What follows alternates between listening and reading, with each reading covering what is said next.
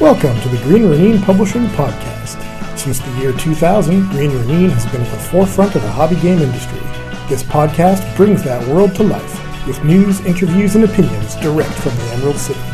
Join us as we talk about role playing games, card games, conventions, game design, and all things Green Ronin.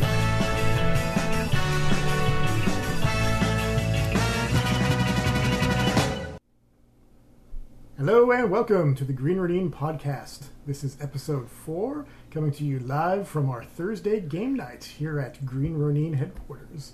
Uh, we're together here with our usual crew of miscreants who we do role playing, board games, and uh, a lot of drinking with. And uh, we thought it would be fun to do a kind of lighthearted uh, holiday season episode uh, before we got to Christmas. So uh, I'm going to have the gang go around the table and introduce themselves, starting with you, Nicole. Uh, hi, I'm Nicole.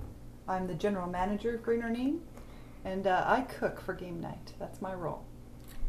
and cook very well. Yes. I'm Ray Winninger. I'm the corporate sellout that participates in game night. Uh, I'm Jess Lebow. I'm, I'm just a Green Ronin groupie. Uh, been coming to game night for a million years now. Uh, and uh, yeah, that's all I have to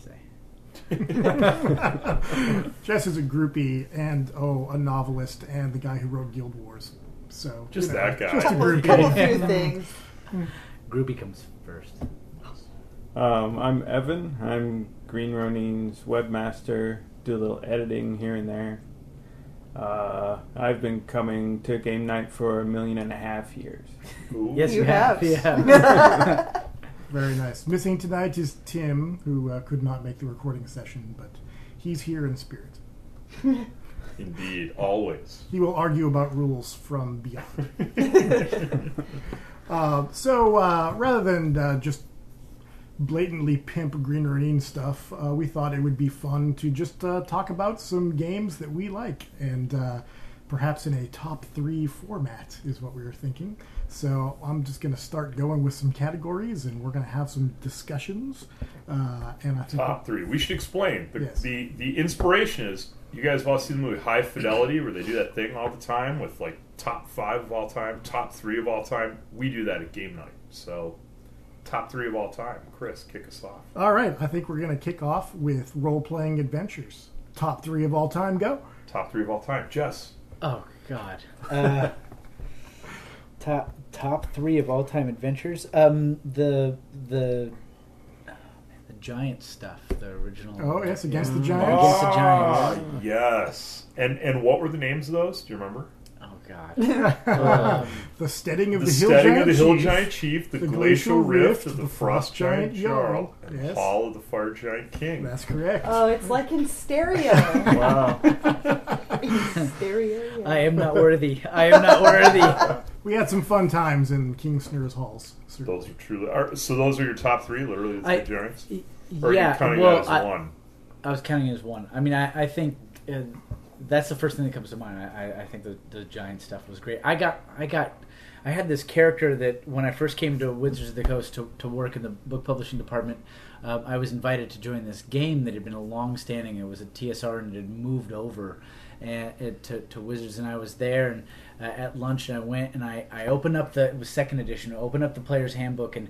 Every person in the room was listed in the credits. That was, was kind of cool, cool um, experience. And I I played this character I hadn't played in years, and I, I was playing with this this group of professionals, and, and I myself was a professional, and and um, uh, I played up to like fifth or sixth level, and then we moved from this homegrown campaign into one of the Giants uh, adventures, and I and I was like. I was like gung ho fighter, right? And I, I got I got squashed flat, and and killed. And I, you know, there's something about losing one of those characters that you've built up from first level all the way, you know, your magic weapons and everything. And I don't know, it, it was a terri- terrifying, terrible experience, but it was very dear to my heart. Terrible experience that you enjoyed. yeah. Uh, well, I'm going to have to give a shout out to Shadows over Bogenhafen for Warhammer Fantasy Definitely. Roleplay. That's uh, probably my favorite of the uh, the older Warhammer adventures.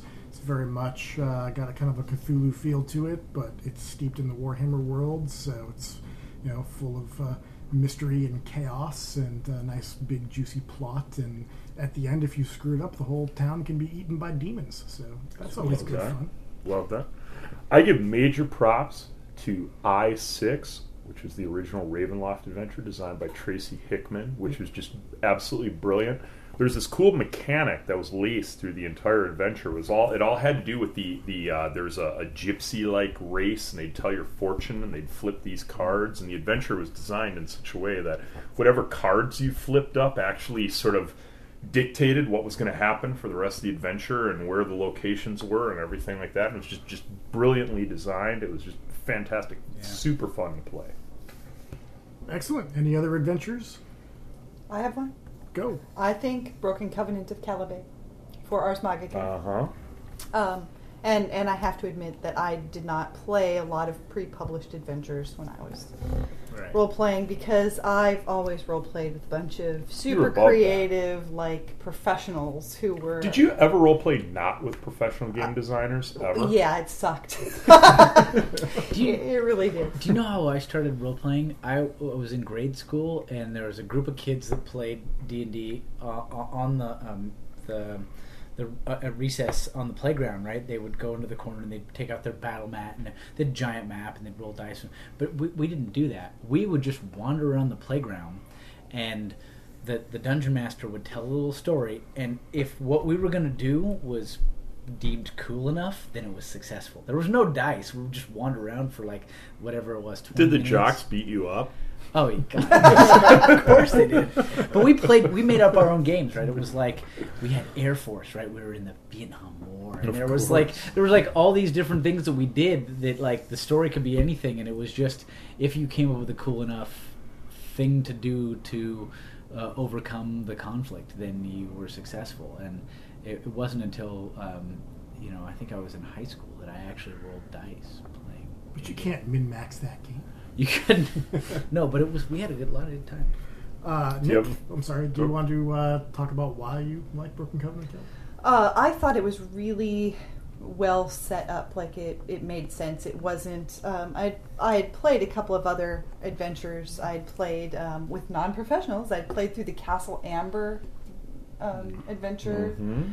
and and I had, had perfectly good fun doing that. But it was just like wandering around in a typical D and D kind of. And I go into this room, and what's in there, and I search, and I hope I don't get killed Three by a cross tracks, a slime or a- skins. whatever. Mhm. Uh, and uh, and and Calebais was a real departure from that because it had like a, a it had this great puzzle component. and I'm totally a puzzle Me lover, too. so Love that. there's this great puzzle where you have to f- follow these animal guides and figure out the order in which to get through this thing and i thought that was really clever and well put together and then all the storytelling stuff really tied in uh, in a in a sensical way and in the in the dungeon done right as they called it Absolutely. Do you have one, Evan? Favorite adventure of all time? Sure. Like I can't remember now if it, you know, is actually a good one or anything, but I really liked the was it Sinister Secrets of Salt Marsh. Mm. Yes. and I our- believe that was you too. it was definitely you you. I'm at glad home. we have Yeah. our librarian Yeah. here who can fill us in and all the You won, you two. What was it, Chris? You won, you two? Um, Salt Marsh? It was, It was you two. something. It was I two because was we two. couldn't find the You other. two. It was. I think it was published in in England, I think it was. and we couldn't find the any of the other numbers. They didn't have those at in games in uh, down in Portland. It was in the mall, uh, Clackamas. Oh, Town End Center. Games. Yeah, Yeah. That's where I got my first At the. Clackamas Town Center. Yeah. Yeah. Yeah. See, So, Evan and uh, I, we never yeah, met each other that- until we that's left the. Portland area, but I've got a lot of similar Ooh. background. that's true. there were a bunch of uh, of D and D adventures written by TSR UK. Yeah. Uh, Yeah. A bunch of them were under the UK numbering system. Yeah, Um, but uh, there's the group that put together the Fiend Folio as well. yeah. That's right. So, so our group ended up living in the Salt Marsh Mansion, and I, I think we got a, a sailing ship out of the out of the deal too. Don't quite remember, but seems like we got a ship. Nice. Yeah. That's fun. All right, let's switch to something different. Console games. Go. Oh, console games. Best three console consoles or console like like The cartridges The game, games. yeah. Jess, I'm gonna steal it. Right, we were talking about this earlier. For the N64, it's uh, GoldenEye 007, Definitely. best uh, best first person shooter um, ever, ever to this day. absolutely. Uh, and I'm gonna go with Mario. Whatever. It almost doesn't matter which one. Mario Three for the for the SNES. There was uh, Super Mario World for the uh, the the. Or no, that was the SNES. Mario Three was for the NES. Mario 64 Mario for uh, 64. just just Mario. I'm, I love Mario. Love me some Mario. All right. Uh, I'm going to go with Knights of the Old Republic for Yeah. the original yeah. Xbox, Oh.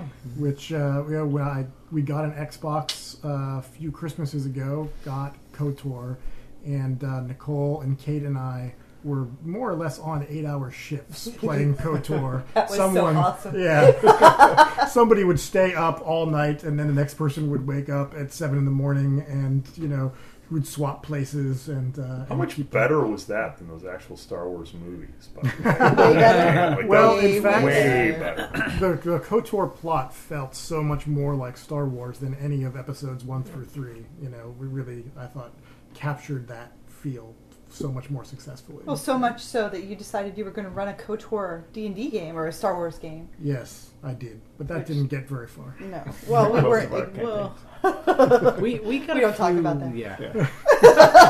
We don't get talk boy. It was the classic Star Wars D20 dilemma. Who doesn't want to play a Jedi? One person. Favorite console game, Nick? Ecco the Dolphin. Yes. Now available. Yeah. I'm sorry, I, I mentioned before I'm the corporate sellout. I work for Microsoft. I have to mention. Now available for Xbox 360 on the Xbox Live Arcade. Ecco the Dolphin. You can download and play it anytime. And it's like less than five bucks. Oh, I know what I'm doing tomorrow. I So, love so that what game. console was that? Uh, Sega. Yeah, that's the Sega Oh, okay. Genesis. Yep. I, I Yeah. missed the Sega. Hey, as a sub note um, for for Sega, it originally came out on Sega. It's it's available, I think, on almost every system. Well, maybe not 360, but uh, uh, Crazy Taxi. Oh, Always Oh, play yeah. Crazy Taxi. Love Uh, Crazy love Taxi. So uh, I heard James Wallis uh, describe um, what was so great about uh, Ecco uh, being that you could just quote prat around being a dolphin, and I was like, James, that's totally correct. I give James his props. It's exactly correct. It is correct. truly a great game. It, it was. Puzzles, Yeah. uh, you know, Twitch type stuff factored in. It's a great game. Or you're just in a certain section of the ocean and you're just doing whatever you want because you can follow the, the path to go uh, out the secret tunnel in the caverns or whatever, or you can just continue to roam around Go you download like it it. for your 360. I get a commission. Go I, I just might. That's my vote. I, I would have to say probably Legend of Zelda. I spent a whole lot of time playing that when I should have been in class in college. So yeah, didn't we all? yeah. So Did you hit it with your sword? Oh yeah. Did you get that? well uh, done. All right. All right, so I, I've got one top top of all time. Most fun thing you worked on in your experience in the game industry, like the funnest project you ever worked on. Oh, see, that's going to be harder. That is hard. So, hmm. Go, Ray. come on, Chris, you must know funnest thing you've worked on. then you you just Uh, you know, it may be Dragon Fist, actually. Um, that was the first project of mine at Wizards that actually was finished. And uh, it was early on in my time there. And uh, it was meant to be this uh, D&D variant of uh, using martial arts stuff as inspiration. And the idea originally was it was going to come out between when uh, third edition was announced and when it actually came out. So it wasn't supposed to be something that was a big line or whatever. It was going to be like a fun sort of alternate experience that you could have to basically kill some time between second and third edition uh, with a little kung fu action. and it was truly awesome. And we're gonna see it again someday, right? I, I you you've been threatening to like do something with this I've been threatening. It may happen. Um, but what was fun about that project was that it was it was early on in my time at Wizards. and I was more or less just left alone to do it. Um, and uh, it wasn't it wasn't anything the big strategic thinkers were worrying about. You know, it was just kind of this one-off thing, which means I was just left alone to be creative Yep. and get it done. And Yep. so that was a good time. Yep. All right, fair enough. Jess, you've got to have a story. Most fun you've ever had working on something. Yeah, I'm gonna break the mold a little bit here. I'm gonna actually give you my own personal top three.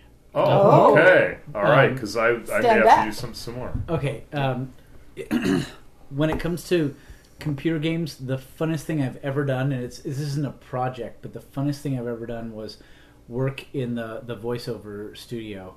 Nothing will make you feel like a good writer more than listening to professional voice actors Yep. reading your words, and uh, just sitting in a studio. Uh, with with these pros I felt like a rock star, right? I'm there. I'm telling these guys. You know, it was like it was like it was like being Yeah. a conductor. You can you're playing an instrument, but that instrument is is is a person with a voice, and there's I, I don't know. It's the most creative. It's the funnest thing I've ever done. Um, in terms of just simple projects that I've had fun with, um, you know, I, I I work on these gigantic MMOs, right? These games that take years, and there's almost 100 people on these and, and it's and so to keep my sanity and to keep my sort of creative juices flowing i always i'm always writing something on the side and so this this last book i wrote um, obsidian ridge was was really fun because you know as you get as you do these and i'm sure you guys have had this experience you get better at doing what it is you do each time and i felt like i took a big step this last time. So it was really fun but it was you know it's all mine right? And that's that's really really great.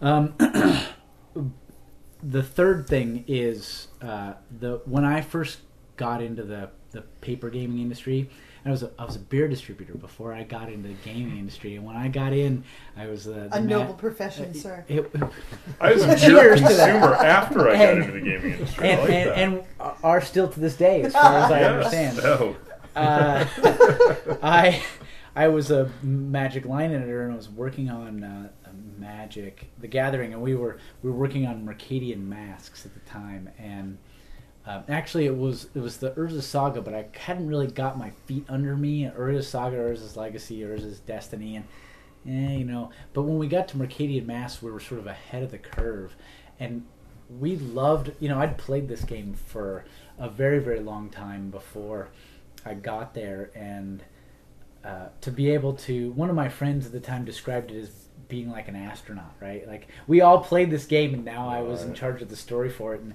and that was a really cool experience because we were in charge of it, and that you know. We're, we've all been in this a long time, right? And there's there are ups and downs, but when you're first in it, you're so excited about everything you're doing and how great is this, and I can't believe I Oh, did yeah. this, and, and that was that was the moment I where I look back and days. think, yeah, and you think, God, I, I can't believe I do this for a living. That that was those those are my three. exactly. hmm I would have to say Walk the Plank, mainly because you know it's the only thing that's really mine that got published.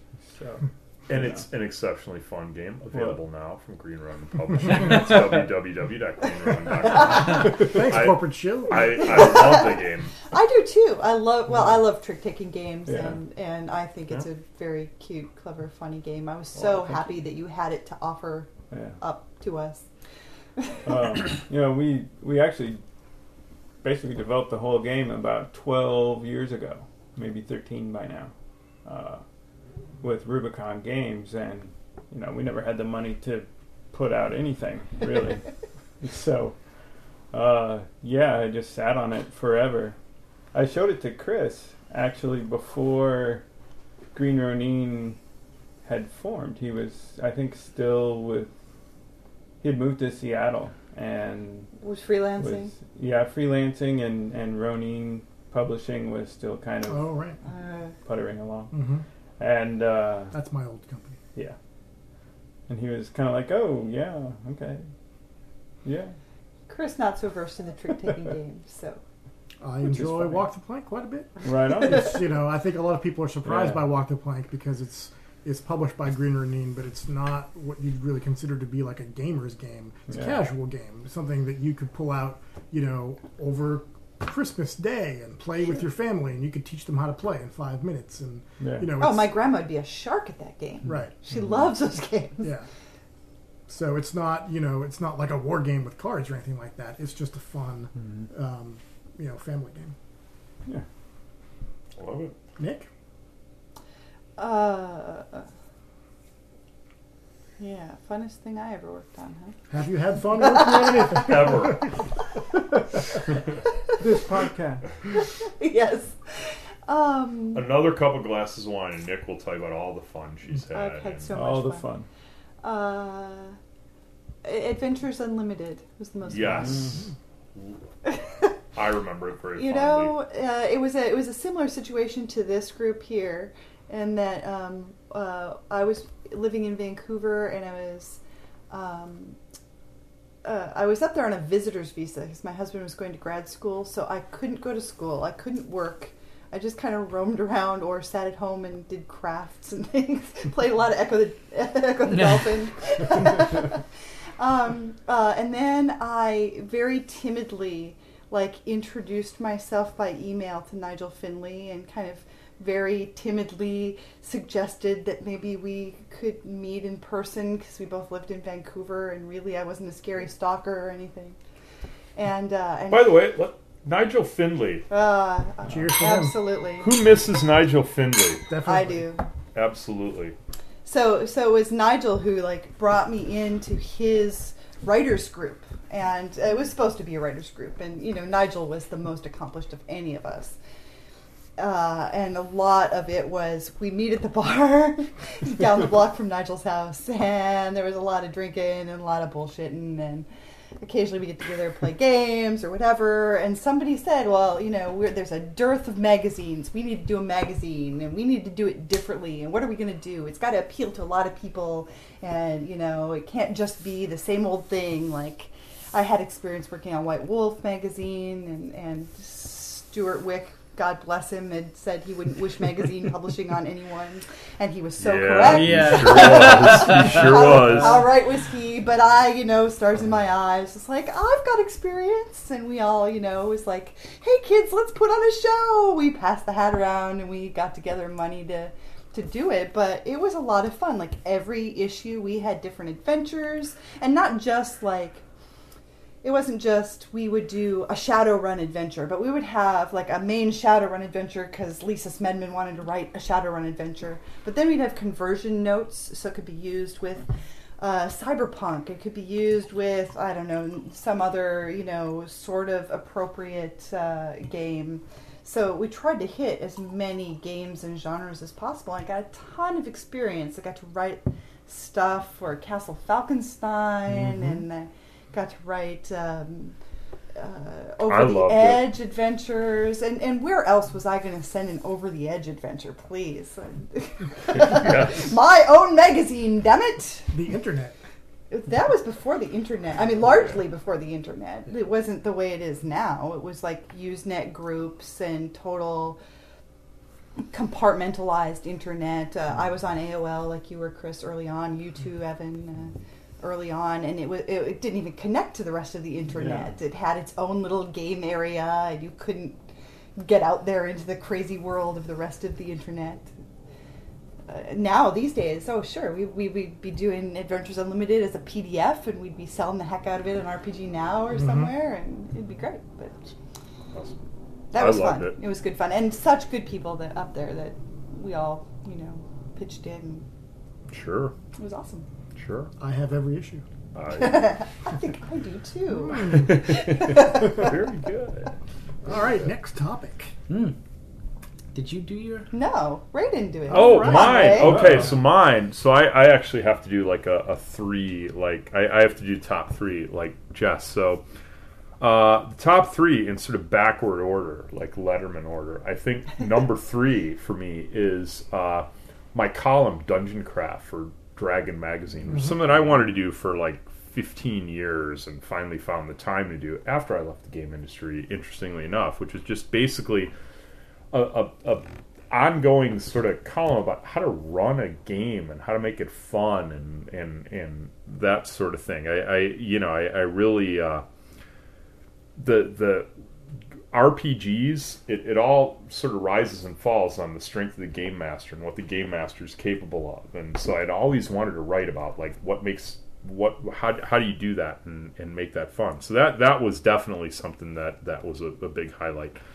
Uh, number two for me was uh, strange enough the Watchmen source book. So this was uh, um, based on the the Watchmen comics. Um, I was in a fortunate enough position where uh, I uh, did some some RPG material based on these Watchmen comics before they became the big like Watchmen thing that everybody knows to this day, and they're making the big multi million dollar movie and and whatnot. And uh, I had a lot of uh, I, I I worked fairly closely on bits of it and had a lot of interaction with Alan Moore and Dave Gibbons and the folks who created Watchmen, and uh, I just had an amazing time writing that thing, and it was super fun, and it just blew my mind. And I don't know how useful an RPG product it is at the end of the day, but it was super fun to write, and It was fun and, to read. and was just just a great uh, you know interesting project and I, I love that and that sort of sort of inspired me for a long time uh, but the number one thing of course was the late lamented underground Indeed. the the RPG that uh, I had a, a, a lot of fun uh, working on and, and Chris I think you you know that was some of your earliest was that your first like professional RPG stuff Yes. underground and- Uh, I had written some stuff for um, like fanzines before that, but my first paid professional work was on the underground line. and and that was just the pinnacle and and you know and it's and it's sort of bittersweet because it was rushed and we didn't have time to do all the things we wanted and i look back at some of that stuff today when i look back at the stuff today like half of it i look at and i think you know I, I just I still laugh to this day, and I'm still energized to this day. of like, wow, this is really great. I love this. And the other half, I just cringed. I was like, oh my god, did we really publish this? Unfortunately, but it was just such a, a great project, and, and what we never expected it to be, and and all of that stuff. And so, I very very much look forward to the opportunity to you know kind of fix that one day, and and and that may be coming. So uh, so I'm, I'm super excited about that. Don't you think there's a certain amount of, of that no matter what you do? Because we all Oh, date yeah. ourselves, you know, as the longer we're in the industry, the more uh, we did something, and then five, ten years later, you look back and you go, wow, that was. You know, you, you, you, maybe you've grown, or maybe just Yep. times have changed, and and it, it, you know at the time it seemed like it was great, but for some reason or another, you're sort of thinking, oh, I wish I could do that again now. Oh. But I, I just think that that's part of like the evolutionary process. Certainly right? with me. I mean, I, I look back at the older stuff I did and I just cringe. I mean, I, I had an interesting time in the RPG industry in that I, I always very much worked the commercial side, you know, and I was mm-hmm. getting I, I was getting paid well, but I but I was always on very tight deadlines. I was working with the stuff that my you know I always picked the mm-hmm. thing that paid the best, and I wrote that, and I look back on a lot of stuff, and I look back on a lot of it fondly, and a lot of it was fun, but I look back on a lot of it too, and I just think, oh my god, did you you, you know I I've never it's it's rare for me to have the the experience of being really satisfied with something you did, Yeah. y- you know. Well, I, you know, I think you be satisfied with something you do when you're when you do it. But later on, you know, times change. You you become a different. Oh, person. yeah. You, you you get some perspective, and and maybe just you know the climate has changed, so that so that what's acceptable or what what you'd want to read or or do is is a little Totally. different, and and that just changes, right? I mean, that's that's why we keep doing what we do, right? Oh, yeah, absolutely, and, and underground particularly is like that for me. I mean, I uh, like I said, I read that half that stuff. I think like, wow, that's brilliant. That's so funny. I'm so glad we we got to do that. And the other half, I'm like, oh my god, I'm so mortified. I'm so embarrassed that we put that on paper. Estrogen. oh, estrogen, proud of all the way, Awesome. Tasty ghoul. Indeed. uh, and, and even more proud of Tasty Ghoul. Uh, okay, so top three. So uh, the the top three we, we talked about adventures earlier for role playing games. Like so, top three like game systems, like the or or actually let's make it more interesting than that. The three game systems that you've always wanted to play but never actually have. Like what, what are the three like you know always look great. You Well- wanted to play them but never got a chance to. I've got one. I, I have played it, but I haven't run the great campaign that the game could deliver because I haven't been able to I'm play it with the what right the game is. It's Pendragon. Yes. King Arthur Pendragon, Greg Stafford's Arthurian opus. How many Fantastic people say that though? Well, it's a I've great never- it, it's It's a great game, Uh, and I've never gotten to play it the way it should have been played. Well, you know, I tried to run it in college, and you know, I had the stoner guy who said my character is Sir Guy of Green Bay, and his shield was the Green Bay Packers emblem, and just right off the bat, you know, this guy is not in for the full Pendragon experience. that see that that suggests a whole separate top 3 topic that I'll bring up after this. But absolutely, yeah, but Pendragon is so great at evoking uh, the whole Arthurian mystique. It's very well researched, and it has. Um, if you have the time and the right people, there's an 80 year campaign where you can play multiple generations of the same family, playing through all the stuff from before Arthur's rise, through the height of his reign, down through the final battles and all that stuff. And uh, it was originally called the Boy King. These days, I think it's the Great, Great Pendragon Campaign. Yes. which recently won the Diana Jones Award. Yes, indeed. which Golf I, I guess I Diana publicly Jones. revealed that I was part of the the jury that decided Oh, that. you're yes, kicked out now. hmm I, hey, So yes, uh, still one of my favorite games. You know, twenty plus years later, um, and uh, but you know the the great campaign that I want to run has has to date eluded me. mm, it's a great game. Game you always wanted to play, Jess, but never did. Pogs. Pogs. yes. No, I, I completely missed Pogs because I think it's sort of like uh, You didn't miss much. did you? well, I know that's sort of a joke, but I'm serious. I missed Pogs. I was out traveling. Uh, we had taken a quarter off of college, and we were backpacking, and we walk into this like surf shop to like. I, I think I needed a pair of shorts. I'd torn my shorts, and I walk in there, and, and they're selling these milk caps, and I'm like, Where where was this? By this was in somewhere in Southern California. Okay. We were we were we were we'd hitched a ride with some Europeans who we'd taken this bus from Seattle to San Francisco and had backpacks on. I it's a long story, but Pogs started in Hawaii. really. Yes. Now, see, I think Pog's lifespan was like I was on the road for like six weeks. I think Pog's lifespan was five and a half weeks. I think it started the day I left, and it, it died the day I got like like Interesting two though, the weeks. surf shop and the I- connection to Hawaii. That's interesting. Well, uh, yeah, I like how they waited for you to leave before they started. I think it was, and they're like the guy Jess is showed gone. Quick, Pogs. they threw the guy at the surf shop threw a bunch of like milk caps on the on the on the counter and had his little pog slammer or whatever and he's like here's how you do it and we were this was we'd we'd started playing magic and uh, and vampire to to take The with us struggle. it- it- yeah, because we were well, we were going to take these card games with us, right? That that Jyhad uh, in there's the old Jyhad. days. excuse me. God, right. And- Uh, we were going to take these card games with us because they were going to be portable, right? Like like yeah, right. That really happened, right? If you really into those games, you had Yeah. you, you had closets full of these cards, but we we thought we could take these little boxes with us, and um, so we were we were playing those. We, we Should watched. have had Sherpas. Should- you know, backpack doesn't hold as much as you think it does. The and so this guy's like, yeah, you throw this thing on the ground, and then if, if or toward the whatever the the milk things, and they they fly out, and I don't know. It's like it was like a, it was like a you clearly understand the game really well. Oh, well, it was like it was like a stupid person's version of marbles. I mean, I and it was oh, and you really and you're really upset you never got to play this. yeah, not really. All right, unique answer. I like it. What's the game you guys want to play, Nick, but never got to play? Oh, there wasn't one.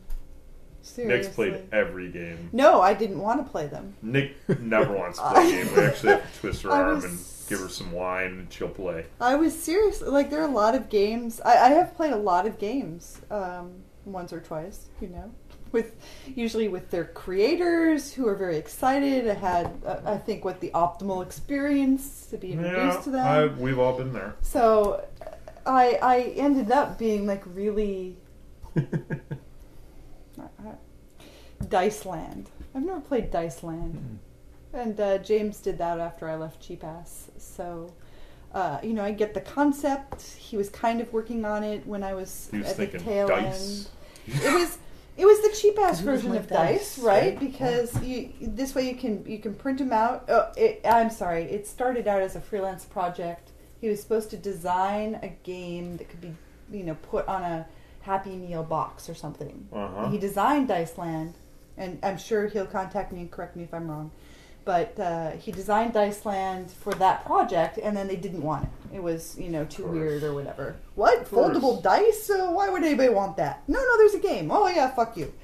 So, uh, so he ended up taking it to cheap ass, ma- mature rating. Um, Rated down. I'll have For to change that on iTunes. Yeah. Uh, Uh, I'll start over. So he had this thing he was designing for like Burger King. I I don't know. we don't have to submit this to ESRB. What are we That's true. fucking talking about? That's right. So Evan, This game is you the always wanted holiday. to play. Evan's got a game you always wanted to play, and it is. Descent. Oh, Shouldn't be Oh, that hard to We're gonna I play would think. Descent in We the did. next couple Yeah, weeks. we have. I have a Fair copy enough. now. I'm, I I so look forward to this game. My my mission will be complete. This is Fantasy Flight's uh, Dungeon Bash board game. Um, I have played it. It is fun. I so Have you played Dice. Land? I have not played that. See? Have you played Pendragon? I have. have played Pendragon, and I I played. have. I had fun with Pendragon. Pogs? I played Who here has played I Pogs? have not. Oh, Me, who thank hasn't? you. Uh, Oh, Jess. Uh, all right. How about uh, board games? Board games. Yeah. Best? Best ever. wait a minute. Did you didn't? We keep skipping Wait. over Ray. Oh, oh, so my game that I always wanted to play but never did was um uh, okay, this is super embarrassing, I guess in a way, but I always wanted to play Vampire the Dark Ages. Not the Oh, yeah. normal Vampire game, Yeah. but Vampire the Dark Ages. Why I is thought that game- embarrassing? well, because it's it's a little geeky, it's a little down in the trenches, you know. But Oh, I I'm sorry. Worse than ASL?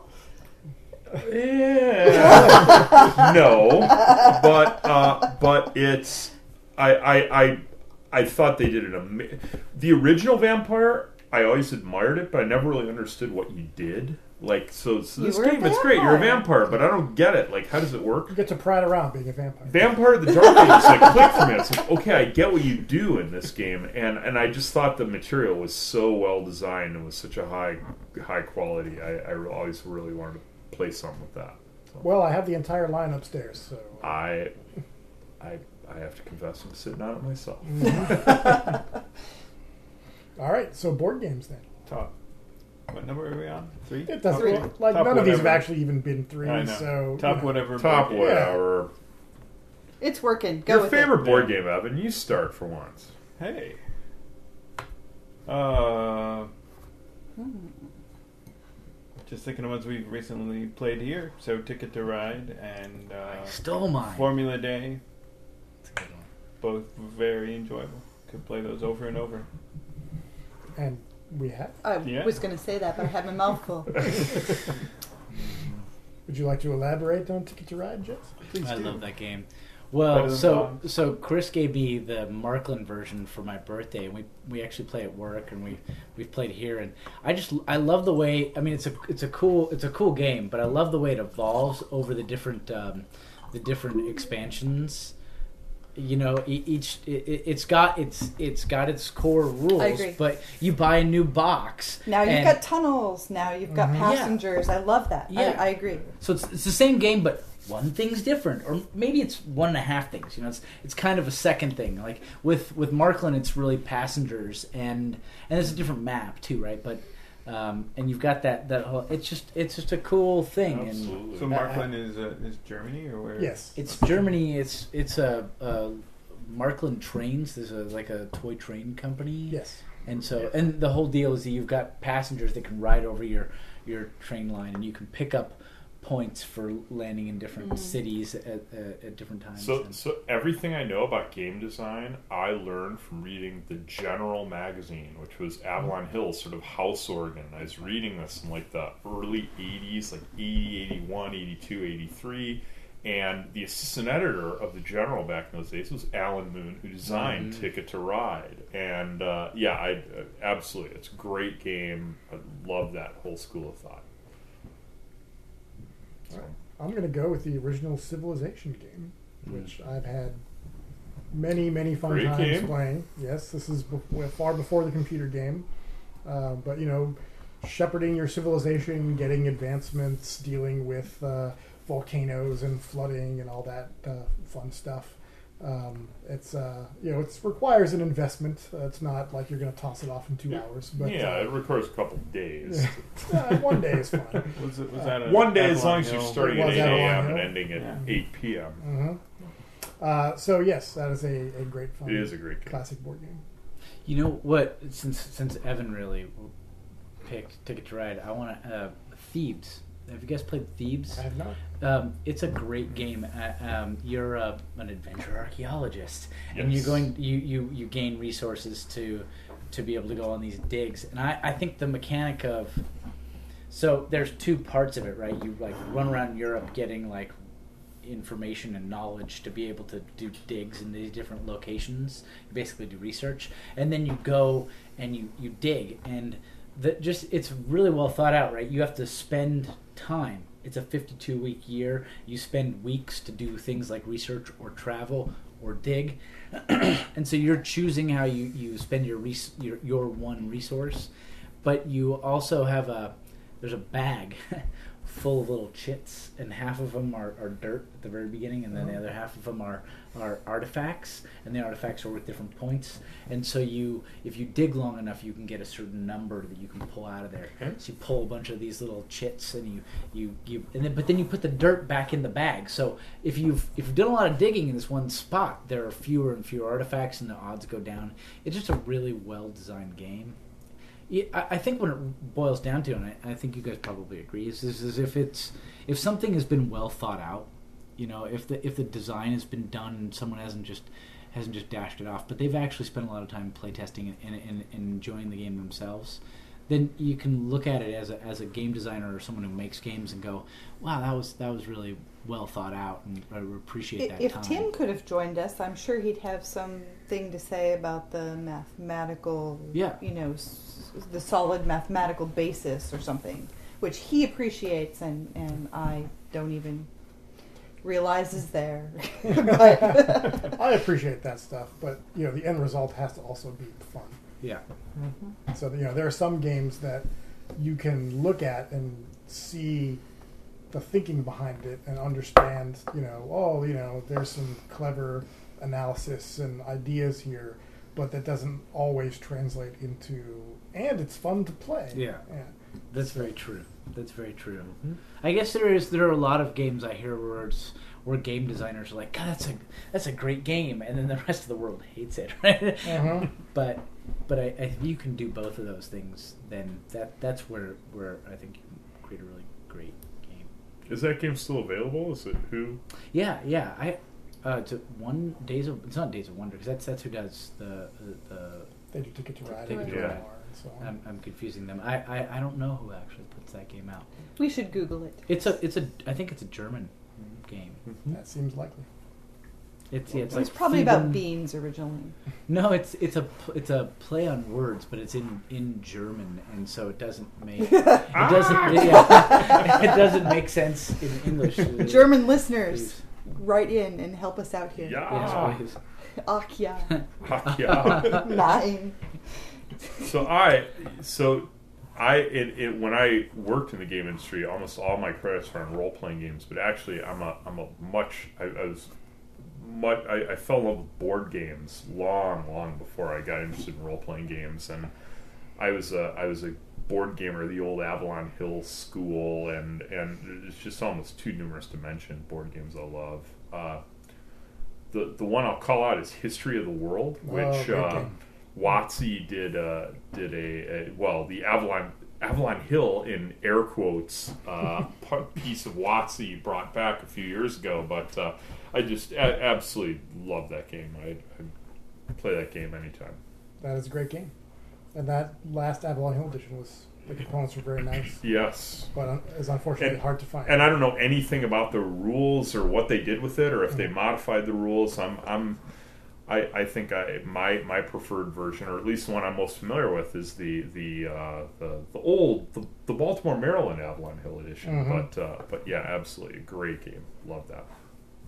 So so top three. so Wait, yes, I- wait, board wait. game? board game. Nicole. I've been waiting I am because so I have sorry. two. Oh, Ooh, Oh. booyah. Oh. Throw it So, down. so old school, Mhm. the Dune board game. Oh yeah. I love the Dune board game, and it's Love wacky board game. expansions. And um, when we were living in Vancouver, uh, we started playing that a lot, and and had the comic shop on Fourth Ave like special order in the expansions, and they could only get the one we already had, and uh, and like we bought it out of sympathy because they special ordered, knowing that we wanted them, and so I ended up with two of the same expansion for the game. That's how much I like the game. That's how much I enjoyed playing.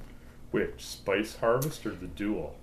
Spice Harvest, which I So what was the name of that? So, so the Dune board game was designed by the folks who designed Cosmic Encounter, Mhm. and I, I remember some of their names individually. But like, what was the name of that company they had, or that whatever? What was it? Wasn't it like a hippie collective or it's something? like Eon, wasn't Yes, it? it Eon. Yes. Eon. Oh yeah, Gr- uh, Oh. brilliant. I'm thinking of the Cosmic Wimpout people. Mm. They But were the, they were the yeah, hippie they were the hippie, but Yeah. brilliant, brilliant. I, I mean, virtually every game those guys came up with was brilliant. Dune was one of them. Absolutely.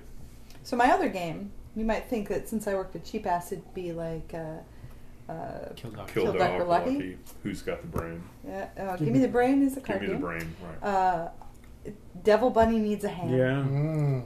That is a really fun game. It's Mhm. two like like it's the board is two pieces that that fold out or they'd fold out if it was expensive.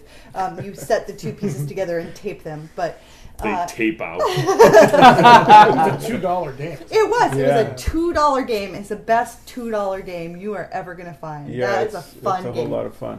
Absolutely. yeah, So I and, totally and forgot. gets no love because it was you know printed on cardboard and nobody. It's two dollars. Yeah. Nobody remembers Yeah. it. But Devil Bunny needs a ham.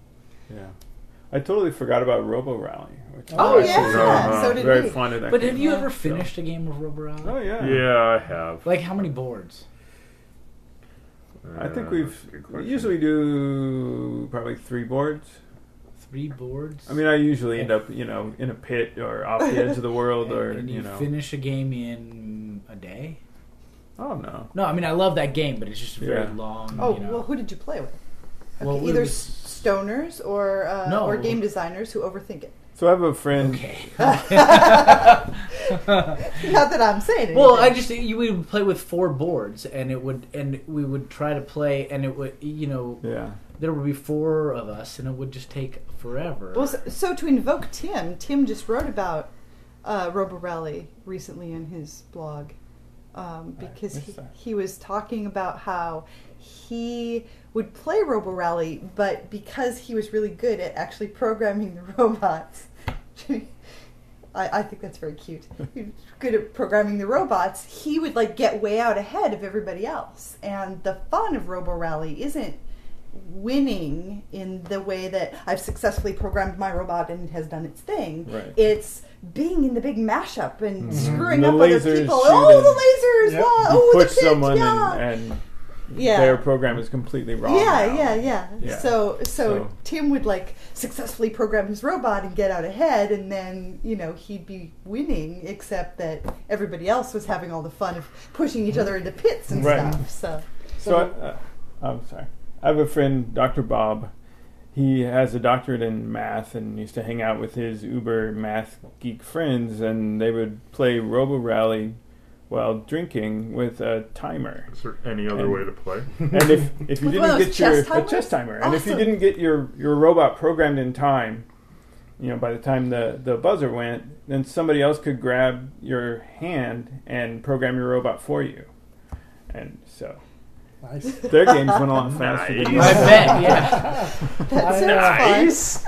I played a few years ago a live action Robo Rally game that Jennifer Oh. Clark Yeah. Wilkes Wait, set up. Gen what? Con. Oh, those are fun. Yeah. So At she Gen uh, no, this was Well- at uh, this was at uh, GwenCon. Uh, What which does that this- They, they started doing them at Gen Con or Origins or somewhere. I've seen them. So uh, this was over at um, Andy Collins and Gwen Kestrel's place, and she taped out a board in their backyard, and then uh, had these larger sized props. So you you were the robot, and you had to stand on the board facing the particular way, and then um, you programmed yourself.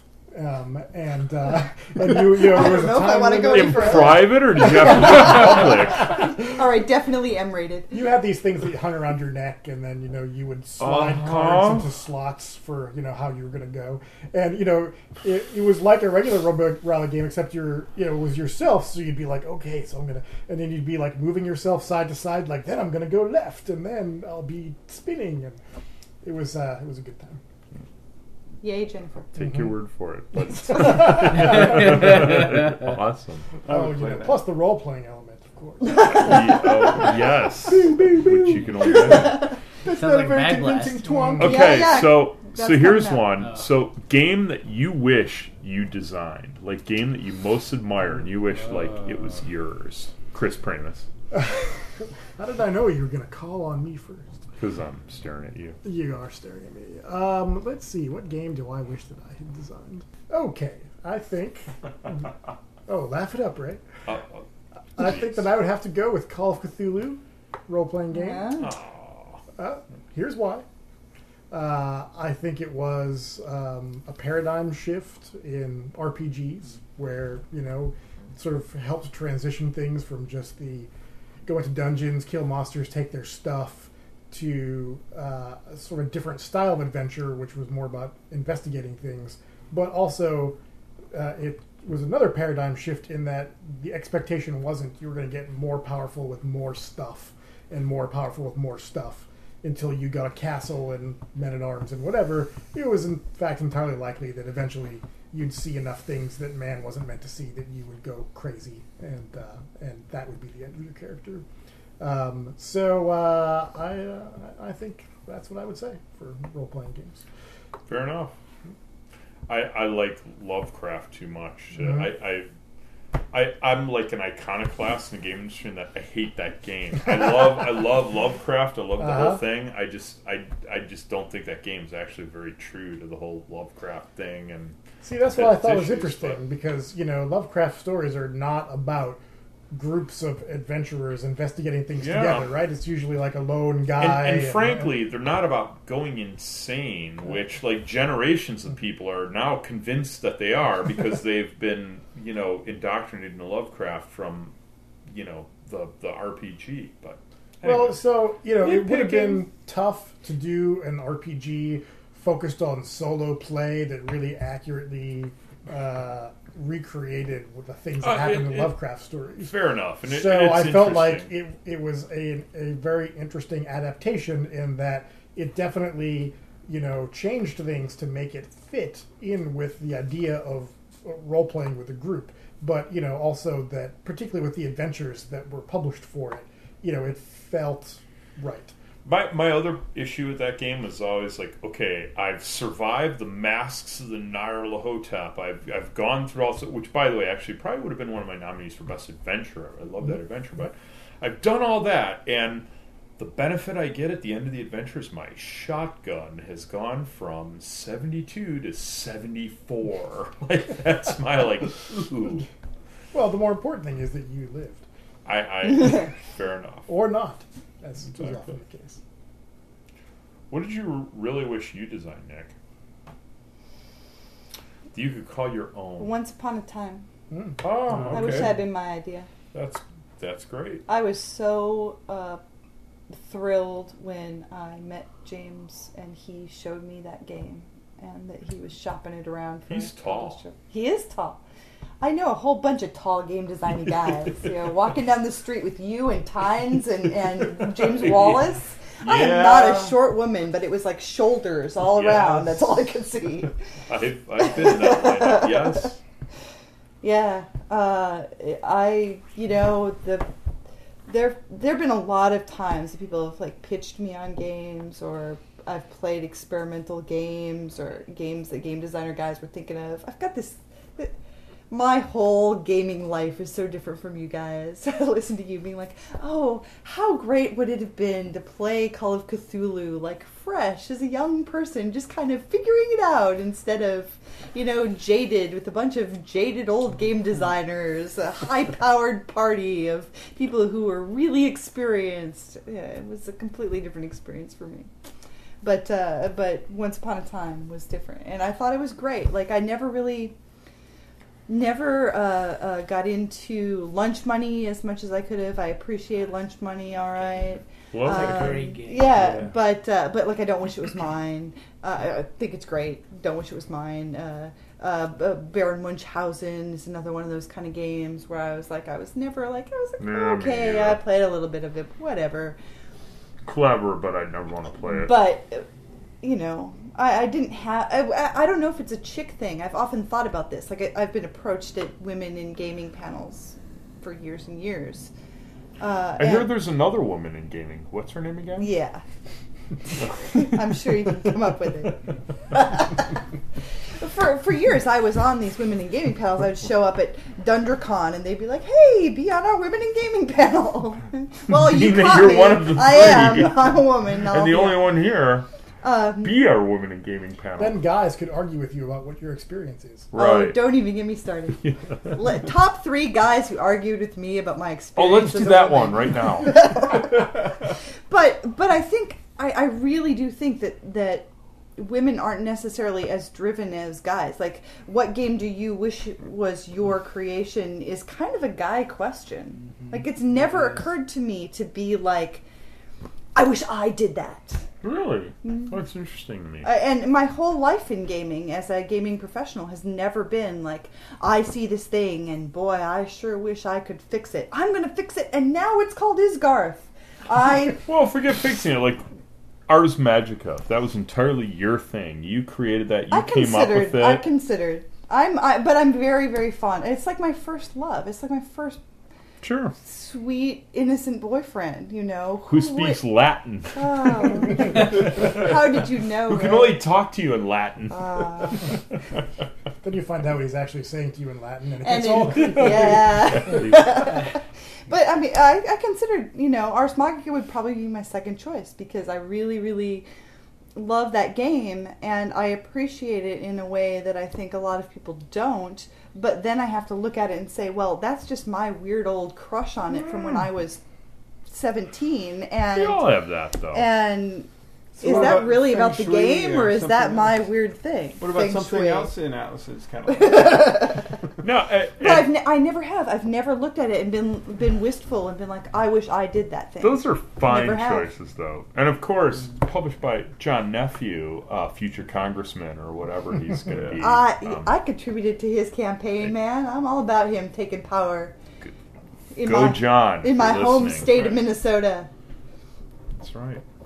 Just game you always wa- that you wish you had designed. I'm I'm sitting over here debating with myself, and instead of being wishy washy like I've been with these other questions, Be I'm honest. just going to give you one. Well, there are lots, and it would change every, every Citizen different Kane. uh, wow. Now I'm thinking. Uh, no, Magic. no, no. I've I've had enough. I mean, seriously, mercenarily, I, I wish I Yeah. designed magic. I wish that was my idea. I wish I had the genius to make that game and the vision to put it together and the money for doing it all. I well, wish out, I had. out, outside Holy the crap. money that it made, I mean, it's a brilliant game. Exactly. No, no, no. It, it's a brilliant game that got re- rewarded for its brilliance, which is which is Which is rare, in the game and- industry. yes, so it's got both. Yep. It's a solid, solid Yep. thing. It's a genius to create it, and it also got recognized with Absolutely. the dollars, which God bless happen. you, Richard, wherever you are. Absolutely. is. So, I mean, if I were going to be completely crass, that'd be my pick. Sure. I, I'm, I'm maybe too close to it, you know, to, to feel that way. Maybe ten more years. I'll think that way. But you haven't seen Magic drunk at a party, man. You don't want any of that. oh, I have. He's had some of that. Yeah, I'm, I'm sorry, Jess. Please go on. I'll I, shut I've up. been there. I can tell stories. um, I, I think, I think Advance Wars for the. the Ah. and I would, I would, I- I would not make those those. Uh, you know how the little like CEO or COs will uh, will talk to you Yes. Endlessly. endlessly. Yeah. I would cut those down. but, but but the game itself, uh, and even the even the story is kind of interesting. Like you're protecting your homeland, that's cool. Mhm. As long as you can do it a little shorter, and uh, I'm sure you could. Uh, uh, the game is great. It's brilliant. It's really well. It's it's on its on its base. It's very simple. Like you know, it's it's almost rock paper scissors. And you know, actually, you know what? It, maybe it's maybe it's Warhammer 40k. That's what it is. I, I think maybe it's it's 40k because it's it's really the the, the DS version of, of 40k. Uh, So what you really wanted to have be yours is 40k yeah, for the DS. yeah. for the well, DS. 40K. 40k for the DS. That I can All take on an airplane with me. Right? no, we have tables that you know at, at, at uh, I've I've played here. I've played against Chris. I've never beaten Chris actually. I don't know that I want that publicized, but I've never actually beaten Chris at 40k. And, Boo-ha-ha. and we used Play to him have- at squad leader sometime. Yeah. Don't play Ray though. and uh, D- uh, the DS is a lot easier to tote around. Yeah. Well, I will say I've, I've played the hell out of Advance Wars, and it's a really fun game. It's a good game. It's a great game. It's it's one of my favorite games. I have a DS. I've never actually played anything other than Advance Wars on my DS. Well, so Chris was playing Advanced Wars, and I decided that you know for Christmas last year I'd get him something else. I forget. I got him Civilization or something. I was like, all right, come on, Ooh. classic. Age of Empires. Yeah, Age of Empires. Oh, wow. uh, well, yeah, exactly. Uh, but Speaking as an agent of Microsoft, Age of Empires, one of the greatest games ever designed. whatever. I, I picked another game I thought that would be like, in, Yeah. you know, enough old school gamey material to qualify. And Kate was pointing out to me, my daughter Kate, uh, who is frantically working for me as my assistant. Uh, to uh, to earn money for Christmas, so that she can buy something for us. Uh, I shudder to think what this is going to be because she is intent to pick it herself. She won't take any suggestions like "Mommy needs a new baking sheet." That's not good enough. Bowling ball. that Yeah, I says know. I, I, Pony that says. I'm not sure what it's going to be, but anyway, she has she's she's sharp. She's a sharp cookie, so she, She noticed indeed. that Chris has not yet even opened the last game that I got for him for Uh-oh. his DS. Weird. Hasn't even taken it out of the packaging. So Which was per- what? per- Just for last, those playing at home. Last Christmas Wh- Oh, wh- for the was Age of game? Empires Oh, game. oh, of course. for the Wow. DS. You don't understand, man. Black Hole Army is so evil that they need to be stopped. That's They all I'm are. I'm They just are. saying it wasn't enough. thing- to, it wasn't enough to draw him away from Advance Wars. The He's funny still thing, playing. the funny thing is, I own a DS. I don't actually own a DS game. I'm borrowing Dual Strike from Chris, and I think I've had it for six months. Ah. Maybe, maybe. And yet he still hasn't opened the game I gave him last Christmas. Do I That's need a because I found a used copy of Advanced Wars 2, Black Hole Rising. Which that's what I've been is actually, I think, better. Is this It's- a top three or a top four? No, I think Chris is saving Yeah. the best for last. He'll open that, you know, when it's time. That's right. Christmas Eve On a very Yeah. special night. before he gets another one. Tonight on very special Chris Pramas. Dance Wars 2. All right, Evan. What game do you wish you designed? Mercenarily, totally magic, because you know. Dude, I'm with yeah. Yeah. Because you Daddy like to have needs a a big pony that house says daddy. with. Uh, That's right. Uh, aesthetically, uh, uh, Netrunner.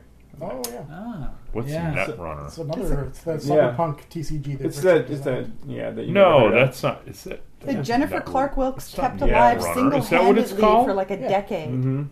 Jennifer, more props that, for Jennifer. That game is Okay. very aesthetically pleasing. little bit of Ray trivia. Uh-oh. I'm a I am a Netrunner. This is the cyberpunk. yeah, Yeah, the card game. I'm a Netrunner artist. I did a card for Netrunner. I did the artwork for a card Which- for Netrunner. Uh, the short. It was called Short Circuit. It was a uh, a bar, and you went into Short Circuit, and I did a whole like. So, an old associate of mine, old friend of mine, Maria Cabardo, was the art director on that, and she was talking to me about. Yes, it was called Netrunner. Now that Yeah. you mention it, because I, I and uh, and Ray's she memory has been jogged. Well, she was she was telling me about this, and she's doing the the Netrunner thing, and she's getting all these artists and stuff, and basically as a joke, I said like, you know what, I I want to try to do like art for this thing, and it, it's Photoshop art, Oh, so yeah. it's not real art, but I did a whole Photoshop thing with fake like neon signs and all that stuff.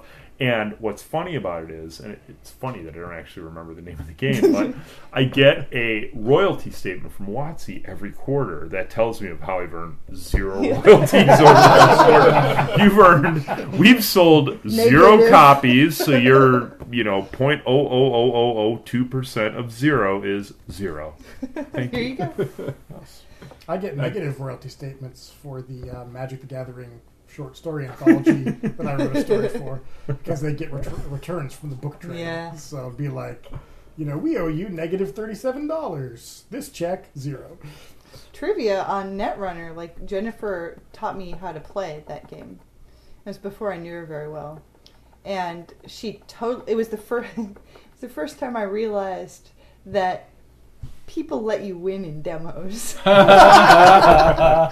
mean, like good demoers, right? Like I, I played demos against demo. against people who were not good demoers, and you'd go to play the game, and they'd be like, "Ha ha, you didn't figure out the strategy." Whoa!" And yeah, literally, like I played, I, I I played countless demos like that, and then I played this demo with Jennifer, and she's very patient. She's leading me through slow motion, you know, and and I'm not picking it up quickly at all, and somehow I win, and she's all So- congratulating me, and I'm all happy, and and then like you know.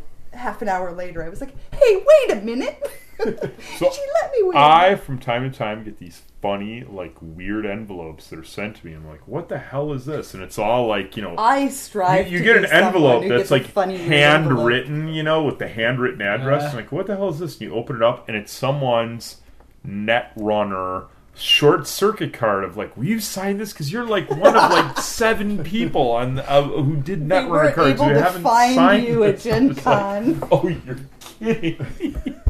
sure. Your Photoshop work is still. Yeah, exactly. Like, That's pretty That's awesome. You know- You know, uh, Ray, you once told me you were the. Uh, uh, I, I said that you were like the the modern day like um, uh, Bubba Gump. Like, Forrest uh, Gump? or Forrest Gump, and, and and I think your response was, "I prefer modern day Zelig." yes, I, I am the modern day Zelig. you, Exactly. you have like all these stories about like like it wouldn't su- doesn't surprise me at all that you were like an artist on Netrunner. I'm I'm the guy Oh in well, the no, corner. no, no. Yeah. Not only an artist on Netrunner, but forgot. Forgot that he Yeah. was an artist on Net. Oh, what, Netrunner? No, I what know the I was hell? not. I, did, I forgot oh, what the that game was That game called. that I was an artist on. You mean that one? Yes, I was. I was an artist on the WotC Cyberpunk CCG, which I Now I'll take your word for it. Netrunner. I'll call Now, to, to be fair, I've I've had like I was I was putting together my uh, industry resume Mhm. a few years ago, and I'm so uninvested. Like I have no ego invested in the stuff that I've done that I I had to go to penandpaper.com and be like, oh yeah, What did I do again? I was in those books. I guess I better go. And they don't Well- have, they don't have nearly all of my credits, but I had truly forgotten some of the stuff that I'd worked on. Oh And- and my I- god, and I couldn't possibly remember it all. I don't have nearly the exactly. I don't have nearly the So- the the sort of resume that you guys So do. does anyone play Netrunner? Do you still play Netrunner? Because Oh, I don't play I, I know in my house where the giant box of cards WotC sent me of like here's like 300 copies of your cards. So if you need a short circuit, I, I can get you a couple. Only if I need 300 of them signed. I well I, I can get you 20 or 30 of them. and they'll appear on the Green Ronin Exactly. website. That's right. Short circuit. Yeah. No, they'll appear on the frogtaco.com Right, yeah. dot net website. Right. Com. Net. Uh huh. Are we ready for a new topic? I Yeah. think Yes. All right. Top three card games. Yes, card games. Starting with Jess. Go Jess. Favorite card game of all time. Uh, Mag Blast. Mm, Yes. Yeah. Mag Blast. Fair enough. Like it. First, second, or third edition. I don't know that I've actually played third edition. I know I I've, I I think second edition. That's the one that has feats. third edition does it does have it does have a skill list and and uh, and do they like I like 3.5. yeah Uh, uh, Kate was very excited when they came out with the new edition of Mag Blast. So oh no I remember hearing that Kate was really excited and I, I can't wait to play it but I figure we'll we'll go camping this summer and maybe we'll get to play it then Yeah. yeah, I, Yeah. haven't- I haven't played it Definitely. It helped that Johnny K did all the art for third edition, so it was a lot cuter.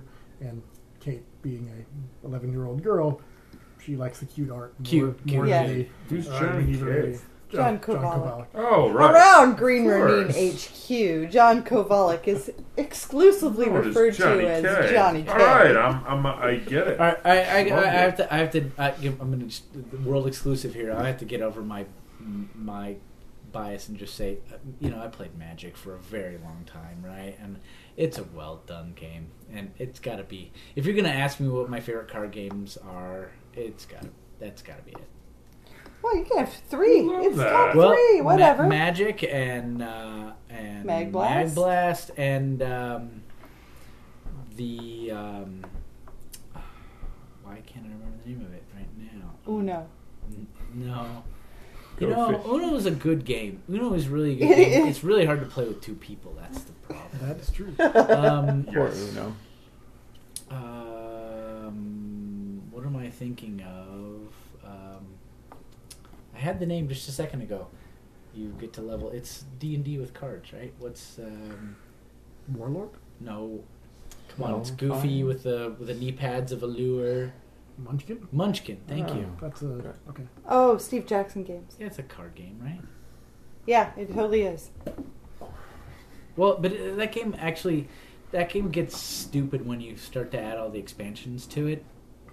So But you know that the expansions will never ever stop. So I know. So you made Uh, money. It's been great for Steve. He's he's done a really good job, and uh, it, you know keeps uh, Johnny K employed. John's done a lot of those uh, expansions. He sure has. So Uh, we give it thumbs up here. Yes, Evan, your favorite card game of all time. Walk the plank. If I had top three, I'd have to probably stick it in there. Yeah, go Walk ahead. the plank. I would have Walk said the that, but I didn't plank. want to steal your thunder. Oh, thanks, Yeah. man. Uh, also fond of lunch money. Oh, Yeah. that was it. That was you took it. Why didn't I I- think of that? Yeah, I took it from you. I think it's three bottles of wine. John Nephew for U.S. Congress. okay. Thank you. Seems like I had another one, but it's gone. Can't remember. Chris? Um, I enjoy the Settlers of Catan card game, which is different than the board games. Oh, you and Rick play that. Mhm, because he uses cards. That's correct, sir. Um, And doesn't have a board. that is also correct. Wow, I've we're never smart. played it. I, I We're actually would love to play that. Um, the downside of it is that it's only a two-player game, but uh, when you're two people looking for something interesting to do, it's very good, um, and it takes a lot of the the mechanics from the board game and very successfully transfers them to a card game that has slightly different strategies and uh, so on. So, Isn't, isn't there a three to six player expansion? Oh, you know, the there game? probably is, but I don't have it. I don't either. Yeah, so that's a good one. All right. Um, I like Shadowfist for multiplayer TCG Yeah, stuff. you played a lot of Shadowfist. I did. Um, you know, Magic again, good game, but you know, multiplayer rules have always been an afterthought at best. You know, it's really best for two people. Shadowfist, you know, is okay with two people, but it's much more fun when you've got four, five people. You know, all mixing it up, kung fu style. So it's a fun. game. Mixing it up. Mhm. I'd have to slot magic back into my three there. That would be the one I forgot. Then Because Jess that had just talked about it. I'll take lunch money. Uh, mm, I, I'm gonna go with Brawl. Mhm. Original Brawl. I really enjoyed that game. I thought that was something. I played the heck out of that game. Uh, as a two-player quickie, who cares if I lost? I invested ten seconds in this game kind of game. It was awesome, and I could play a lot of it. I, I lost a little bit of interest the more expansions that came out. I, I you know the expansions did different weird things and the art was a little different. I really liked the original set. I thought the original set was really pretty really visually appealing and, and the the mechanic was really uh, straightforward and simple. Uh, and and showing my cheap ass roots. James you owe me royalties i would say uh, uh, also fight city has always been a favorite of mine. And uh, nobody loved fight city when it came out. It was a collectible card game without the collectible aspect. So you had a set of cards and you deck built your deck from that, but you didn't have to do the whole crazy buying expansions forever, which is why cheap ass games was cheap ass and Wizards had a lot of money. But the fun part was still there, and um, I I really enjoy that game. And then uh, I've already mentioned that I wish I designed uh, Once Upon a Time, which Mhm. is a card game. hmm I won't mention Everway, which I guess could be a card game, role playing game. It doesn't. I was going to say falling because Falling, yeah. Yeah, falling, Falling was, was yeah. fun. Falling came before Brawl actually, and uh, it's pretty. You, you're Yeah. You're going to all jump out of an airplane. The last one to die wins. isn't like- that cute? That's I cute. love that. I like well, that's why I worked for Brawl. Cheap Ass Games. Cheap Ass was solid, and you know, good on James that he's doing other stuff now. He's a corporate sellout, just like you, Ray. I know. Well, yes. Just like him. we have a few things in common. Card games, right? My very favorite card game of all time, and I'm an enormous World War II geek, and this Uh-huh. is extremely geeky. Up front. Absolutely. Uh, Up front. Signed by Courtney Allen, Mhm. and uh, geez, that was like 1986, 87, something like that. Uh, one of my very favorite games of all time. I think it's an absolutely brilliant game design. It's been out of print forever. Uh, you know, Curt Schilling has the rights to it somewhere. He hasn't won enough World Series yet, or something to really truly bring it out again. But, uh, But we're ready for it, Curt. So anytime. Yes, man. Curt. Curt, if you're listening, this is Ray talking. Do you hear me? We need up front back. Uh, up front. Love that game. That's a great game. And a new edition that had like really nice art, for example. Oh, I've yeah. seen some art. The Mhm. art has been commissioned, has been Mhm. created, and and uh, yeah, it's that was like six or seven years ago though that I started seeing art for the new edition for up front, which still has not appeared. Yeah. Curt, what are you doing, man? Dude, Winning World Series. Yeah, that's well- what he's doing. But Curt, come on. how on, important could that be? Really? seriously, up front. It's off season right now. I mean, come on. He doesn't get back to uh, training camp until February. Yeah, Pitchers and exactly. catchers, Come like on, that's February. Up plenty front of time. on the blog, Curt. we Curt, up expect it. front. If you He's need probably some help with playing an advanced squad leader scenario all about Kursk for the next, you know, two Probably. months. So that, uh, you know, Totally working busy. on the finish module or Uh-huh. something. But Curt, seriously, if you need help on up front, just buzz me. We'll we'll get this done. we'll do lunch. Because it need it needs to come back. Uh, That good? all right. Are we done with card games? I think so. Are we done with drinking and blabbing? Podcasting. Well, we're done with blabbing. Well, I guess uh, that's going to draw this um, eccentric episode to a close. I'd like to thank all of my guests for hanging out in my kitchen. Let me finally end by saying buy Paragons because it's really cool. You Mm. can get that at www.greenronin.com. That's See how smooth he is. Mhm. So Paragons is really cool. Buy that. smooth. Jess, Absolutely. what should, what should they buy? Uh, Pirates Guide to Freeport. Walk the plank. And uh, I abstain. Hobby Games, the 100 best. Yes, and buy Hobby Games the 100 best. We'll be uh, talking about that more on the next episode. Previously on podcast. Either, either this is going to become a regular segment or we're done.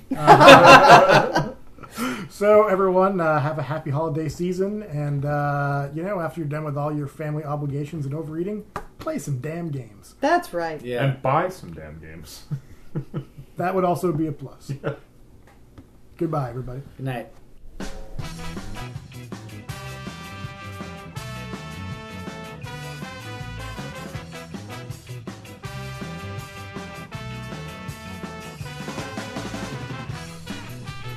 This podcast is copyright 2007 Green Ronin Publishing.